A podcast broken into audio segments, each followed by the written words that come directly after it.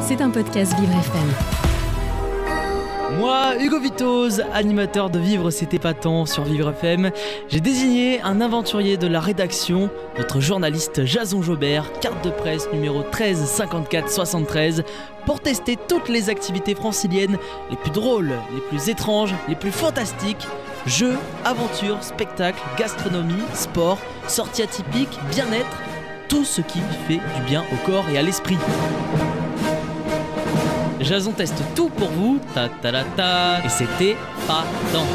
Et il vient de me retrouver en studio, c'est Jason Jobert comme chaque jour, un petit peu maintenant désormais. Bonjour Jason. Bonjour Hugo. Et aujourd'hui, on parle d'une exposition sur le futur de la région parisienne, j'ai envie de dire. Exactement, l'exposition Métro, le Grand Paris en mouvement. Mm. Ça fait quasiment un mois que je vous en parle. Oui. Hugo, je vous ai promis euh, ce test puisque c'est une exposition vraiment hyper intéressante. Elle se tient à la Cité de l'Architecture et du patrimoine. Nous sommes place du Trocadéro à Paris et c'est jusqu'au 2 juin. Alors c'est une narration que je vous propose entre hier, aujourd'hui et demain avec cette exposition. Plongeons entre 1900 et 2030. C'est un grand bond dans le temps et la technique utilisée par les architectes et bâtisseurs du métro parisien. Alors Hugo, savez-vous d'ailleurs où est né le premier métro avant Paris? Et c'était Ah. avant 1900 Avant 1900, bon, je vais dire un autre métro européen, le métro de Londres au hasard. Bonne réponse. Londres, effectivement, premier métro au monde. C'était en 1863. Ah oui. Vous vous rendez compte quand même Très hein très tôt quand même. Allez, autre question pour vous, on joue. hein. Euh, en quelle année à Paris le métro sort pour la première fois de la capitale? Euh. Et bah, ce- ça va être dans les années 1900, allez, je vais dire 1913, avant la guerre. Non, c'est un peu plus loin, 1934. Hmm. Et en fait, direction Boulogne. Boulogne-Billancourt. Ah oui, avec la été, ligne 9 ou la ligne 10 à l'époque, voilà, exactement, avec cette sortie. des deux. Tout à fait, la ligne 9. Avec cette visite immersive, on va apprendre plein de choses. C'est aussi très instructif, ludique, et autant dire que le temps passe vite. Mm.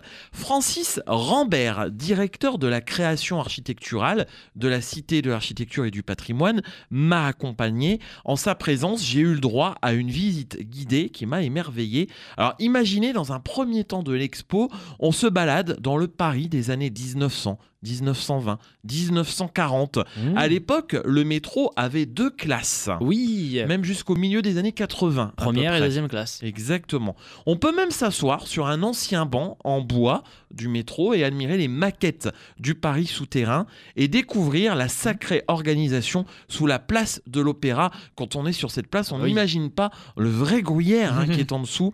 De nombreuses photos, maquettes et mobilier, une sacrée collection à découvrir. Hugo, savez-vous aussi pourquoi la station Montparnasse s'appelle Montparnasse Bienvenue Ça, je sais, puisque euh, il y a eu euh, deux stations, une station Montparnasse et une station Bienvenue, qui étaient, je crois, ensemble. Et en fait, avec la, la construction de la tour Montparnasse, en fait, je crois que la station elle a reculé et donc euh, ils ont fusionné les deux stations. En tout Il y a- cas, il y avait bien deux stations. Il y avait bien deux stations, on a regroupé en une seule, c'est vrai, mais le nom de Bienvenue en lui-même, il y a une explication que Francis Rambert nous explique, on l'écoute. C'est l'œuvre d'un ingénieur qui s'appelle euh, Fulgence Bienvenue. Quand vous allez à Montparnasse, vous voyez Montparnasse Bienvenue. Ça ne veut pas dire bienvenue à Montparnasse, quoique, si aussi, mais ça veut dire surtout on rend hommage à celui qui a inventé le métro parisien. Mais évidemment, pour donner envie aux gens d'aller dans le métro, il fallait aussi que les gares, les stations plutôt, euh, soient attractives. Et pour ça, on a eu besoin d'un architecte et on a appelé Hector Guimard. Donc Hector Guimard qui est une figure de l'art nouveau. Vous savez, et, et l'art nouveau c'est quoi? C'est justement un, un art qui s'exprime justement par des formes très inspirées de la nature. Donc évidemment, c'est cette idée que par la nature, bah, euh, vous voyez, ça, ça- il devient naturel que d'aller dans le sous-sol. Et c'est fait d'une manière très artistique. Donc là, on réunit quelques pièces. Alors, il reste De vraies œuvres d'art hein, euh, dans le Oui. métro, à l'extérieur ou à l'intérieur. Alors, tel un gruyère, le sous-sol parisien est un sacré labyrinthe où l'on peut tirer notre chapeau aux architectes et on s'en rend bien compte lors de l'expo. Imaginez l'arrivée successive des lignes 1, 4, 7, 11, Ah oui. 14, le RER A, B et D à Châtelet. Tout Ah ça oui. fait un vrai gruyère en dessous, sous notre sol. On écoute Francis. Déjà, c'est quelque chose que vous allez retrouver après, c'est la complexité du sous-sol euh, parisien. Euh, donc là, euh, le RER, euh, précisément, bah, il venait, en plus des réseaux existants, donc le premier métro, c'est donc on va dire le deuxième réseau, et parfois la, station elle disparaissait sous un immeuble. On, on montre un immeuble d'un célèbre architecte, Roginski, qui est disciple de Le Corbusier. Et euh, dessous, il imagine tout cet univers. Et quand on regarde la coupe, le document qui est là, on s'imagine, on, on se rend compte de la complexité des réseaux. Oui, là, il y a le premier métro, le RER, il fallait le chercher en bas. Et vous, de votre petit immeuble, vous rentrez là, puis vous commencez à descendre tous les escalators et autres. Et là commence un, un autre euh, voyage. Et dans l'expo, tout est visuel. À la fin de la visite de cette première zone remplie de l'histoire, euh, qui fera aussi bien le bonheur de Mamie Hugo ou que de votre petite sœur. Puis on arrive dans la seconde zone de l'expo qui nous projette dans le Grand Paris à venir Oui. en cette année olympique, voulu et voté par Nicolas Sarkozy vers 2008. On Oui. écoute un petit son. J'ai le dos large, mais faut pas charrier. Forcément. Ah bah Eh oui, oui. forcément, on pense à Notre Valérie muse. Pécresse puisqu'on parle beaucoup d'elle, mais elle est quand même à l'œuvre avec euh, ce Oui. Grand Paris Express. Alors plus sérieusement, Francis nous explique tout. On l'écoute. Nous arrivons dans le Grand Paris euh, Express. Donc le Grand Paris Express, déjà on explique au public que tout est parti d'une grande consultation qui avait été lancée par Nicolas Sarkozy en 2008, quand il était président de la République. Il demande à 10 équipes internationales de réfléchir à ce que va être la métropole post-Kyoto. C'est-à-dire que justement en intégrant les questions de développement durable, d'écologie, euh, à l'heure de l'Anthropocène, comment précisément imaginer la ville? Et les architectes ont répondu avec des scénarios euh, euh, sur la ville, dont celui de Christian de Porzampar, ici en bas, où on voit l'infrastructure du métro sur le périphérique. C'est que lui, déjà, il dit, mais il y a des infrastructures, il ne faut pas aller consommer du territoire ailleurs, puisqu'il est là. Vous voyez, c'est des, propositions très, très, très intéressantes. Ou Antoine Grimbach, qui lui, il ne faut pas se limiter au Grand Paris, il faut considérer que c'est un ensemble qui va jusqu'au Havre, et en cela, il reprend une idée de Napo- Napoléon Ier, qui disait euh, Paris-Le Havre, une seule avenue, la Seine. Alors là, franchement, on apprend plein de choses. Ah oui. On comprend aussi la, la révolution qui est en marche avec toutes ces nouvelles gares. D'ailleurs, Hugo, nouvelle question. C'est un quiz pour vous Ah, aujourd'hui. hein. Quelle est la différence entre une station et une gare hein? Ah, vous me, la- vous me posez une colle. Eh oui. Euh, station, je dirais plus, c'est- pas par rapport au souterrain, je pense pas. Euh, Non. Station, souterrain, gare, non? Mais vous êtes pas loin. C'est pas loin. Ouais, ouais, Bon, ça pourrait être ça. Alors en fait, une station, elle est dans Paris ou elle est liée au métro parisien tel qu'on l'a connu jusqu'à aujourd'hui. Et le terme gare, il est employé actuellement pour les RER et Ok. également pour toutes les nouvelles stations du Grand Paris. Par exemple, je vais prendre l'exemple à Villejuif. Mm. Euh, sur la ligne 14, on descendra à la gare de Villejuif sur la ligne 14 et Pareil. non pas à la station 14. Pareil, c'est marqué euh, gare de Châtillon-Rouge notamment. Voilà, exactement. Alors, pour creuser tout cela, il y a des tunneliers. Euh, L'un Mhm. d'eux est exposé devant la Cité du patrimoine et de l'architecture. Que des prénoms de filles qui sont donnés à ces tunneliers. Oui. Euh, ça vient de la Sainte Barbe, patronne et protectrice des mineurs et des ouvriers qui travaillent en sous-sol. C'est censé les protéger. On a donc Inès, par exemple, qui creuse la ligne 16, euh, Dorine, la ligne 17, ou Claire, la ligne 14 sud. On apprend aussi que via le Grand Paris, le réseau est souterrain. Alors, que faisons-nous de la terre qu'on enlève? Oui, bah oui. Cette expo y répond. On écoute Francis Rambard. 90% du, du Grand Paris Express, c'est un réseau souterrain. En- donc, le Grand Paris, il est souterrain à 90%. Et que faisons-nous de la Terre? À 47 millions de tonnes, ça vous donne euh, quand même l'ampleur euh, du chantier. De cette terre précisément, eh bien, on, fait, on peut faire plusieurs choses. On peut créer des espaces de paysage, comme ici. Là, c'est à Chelles. Voilà comment le parc sans pin, euh, justement, euh, va être remodelé grâce à la terre. Euh, euh, vous voyez, on est vraiment dans les circuits courts. hein. Euh, là, ce sont les belvédères qui ont été imaginés dans le cadre d'une opération de land art par un architecte, celui qui avait imaginé emmener les gens jusqu'au Havre. Il a imaginé ce qu'on appelle des belvédères, qui est vraiment du land art, c'est-à-dire, ça c'est à côté de Roissy, ce sont les yeux du ciel. Donc, quand vous décollez, il y a deux yeux qui vous regardent, mais quand vous êtes au sol, justement, ce sont des buts assez hautes qui vous permettent d'avoir une autre relation au, ter- au territoire. La particularité du Grand Paris, Mm. Hugo, est d'éviter Paris. Oui. Avec toutes ces lignes 15, 16, Enfin. 17. Et oui, c'est une manière de désenclaver la périphérie, d'aller de banlieue en banlieue sans passant par Paris. Et ça, c'est formidable. Imaginez le gain de temps. On écoute Ah bah oui. toujours notre fameux Francis. Très important de voir que le Grand Paris Express, c'est une manière de désenclaver des territoires euh, euh, périphériques. Vous voyez, de toutes ces banlieues qui, qui- qui étaient autour vont justement, grâce à ce système, être reliées à Paris sans avoir besoin et obligation de passer par Paris. C'est juste que vous avez la possibilité, et surtout d'aller de banlieue à banlieue. Parce que quand vous êtes parisien, c'est formidable, vous avez tout. Et si vous êtes en dehors et que vous travaillez à l'aise et, vous vivez à l'ouest, ou inversement, ou sud nord, votre euh, cauchemar va commencer puisque, un étudiant, pour prendre un cas précis, euh, qui, est, qui est à Créteil et qui va à Saclay dans le nouveau cluster scientifique, il va lui falloir aujourd'hui une heure et demie. Voilà. Nous voilà donc. Donc, ou alors, qu'est-ce qu'il fait? Il va prendre une voiture, et dans ce cas-là, c'est pas écologique. Donc, vous voyez, c'est en cela où la réponse, elle est à la fois et écologique et aussi euh, sociale. C'est un projet social. Euh, la- la Un vrai projet social. Oui. Alors, dans l'expo, nous voilà dans cette zone dont je vous parlais, avec plein de maquettes, des photos et les nouvelles gares Ah bah oui. que j'ai pu découvrir en exclusivité. En. Et chaque gare, en fait, est l'œuvre d'un architecte contemporain. Donc, euh, vous imaginez toutes les gares euh, possibles, notamment ligne 14, ligne 15, ligne 16. J'ai pu les voir du Kremlin-Bicêtre Hôpital à Saint-Denis-Pleyel ou encore Champigny. On découvre une œuvre d'art, le design euh, et euh, la pensée voulue hein, vraiment Oui. par la gare. Alors là, attention, Hugo, c'est la minute économie et utile. Ah. On écoute Francis. Précisément qu'à l'échelle d'un projet qui est quand même, il faut le savoir, le plus grand projet de toute l'Europe, le plus grand projet de toute l'Europe, c'est 36 milliards d'investissements euh, de, de- de fonds publics justement pour le bien public. Vous voyez c'est ça qui est intéressant.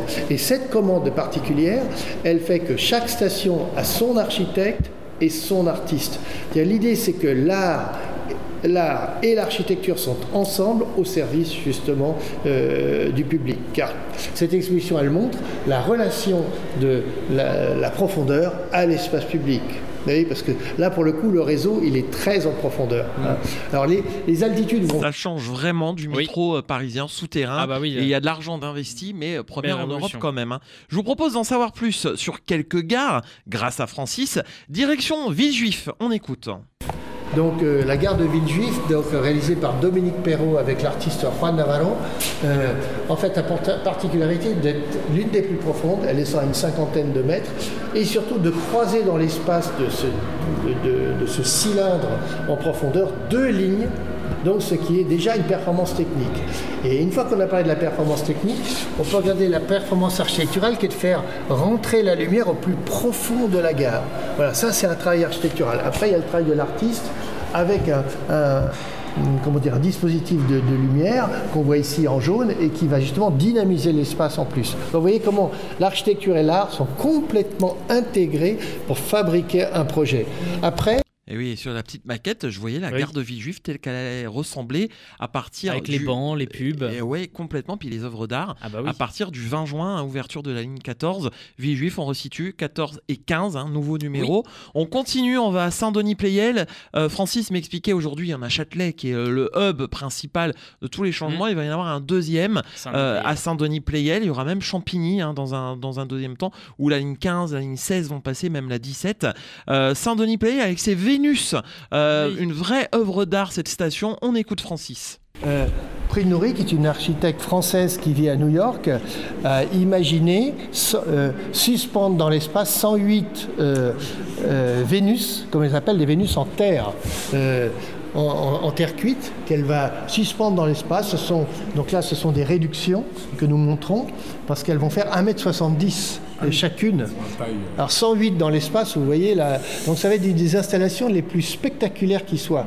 Donc pour toutes ces raisons, la gare de Saint-Denis-Pleyel va être euh, l'un des points très très forts de, de l'attraction du réseau, c'est évident. Ça va En être plus- un, un très grand hub en effet, hein, le deuxième hub du coup de la région euh, parisienne. Alors Jason, question accessibilité. Est-ce qu'on sera prêt pour le Grand Paris Express? Alors, on sera prêt, oui, dans les temps. La ligne 14 va être livrée dans les temps, comme Ah. prévu. Et puis le reste se fait petit à petit avec Oui. les ouvertures euh, des lignes. Ça c'était déjà annoncé que ce sera déjà 15. échelonné. ouais. Ouais, tout est bon. Sur cette expo, euh, tout va bien. Si vous êtes en situation de handicap, vous pouvez y aller. C'est très large. Euh, ça a même été étudié euh, par rapport à la lecture, à la hauteur. Mhm. Donc vous pouvez y aller. Euh, Francis nous explique tout sur l'accessibilité. Je vais vous poser la question, on a voyagé dans le temps, hein, de, de 1900 à aujourd'hui et même dans le futur. Euh, ce qui a changé aussi, c'est l'accessibilité pour les personnes à mobilité réduite, alors qu'elles sont en fauteuil, ou bien tout simplement les seniors hein, qui ont du mal à, descendre parfois des, des marches. Euh, que de progrès à venir aussi. Alors déjà, ce qu'on peut dire, c'est que ce qui a, la, véritable révolution, elle est urbaine, elle est, c'est les, les, territoires qui sont mieux desservis, et donc la première des accessibilités, c'est celle-là. Donc euh, il est évident qu'à partir du moment où on travaille sur l'espace public, puisque tous ces projets de gare, en fait, font une relation euh, très intéressante entre la profondeur, on va chercher le réseau, et l'espace public. Vous voyez, c'est tout le travail architectural. Il est évident, que là, l'accessibilité est une des clés euh, en fait de, l'espace. Donc avec des ascenseurs, parce que parfois les choses sont très profondes, donc on ne va pas mettre les gens sur des rampes, c'est une évidence. Euh, voyez, mais, mais enfin, comme je le disais sur la gare euh, à Saint-Denis, même la toiture, l'espace public s'élève et suit la toiture et devient une sorte de promenade. Donc voilà, ça c'est donc l'accessibilité totale, puisque là, il n'y a, aucune rupture. Et, c'est là où chaque gare, euh, avec un cahier des charges très précis, parce qu'aujourd'hui, il, est, il serait inconcevable d'imaginer euh, une gare qui ne soit pas accessible pour tout le monde.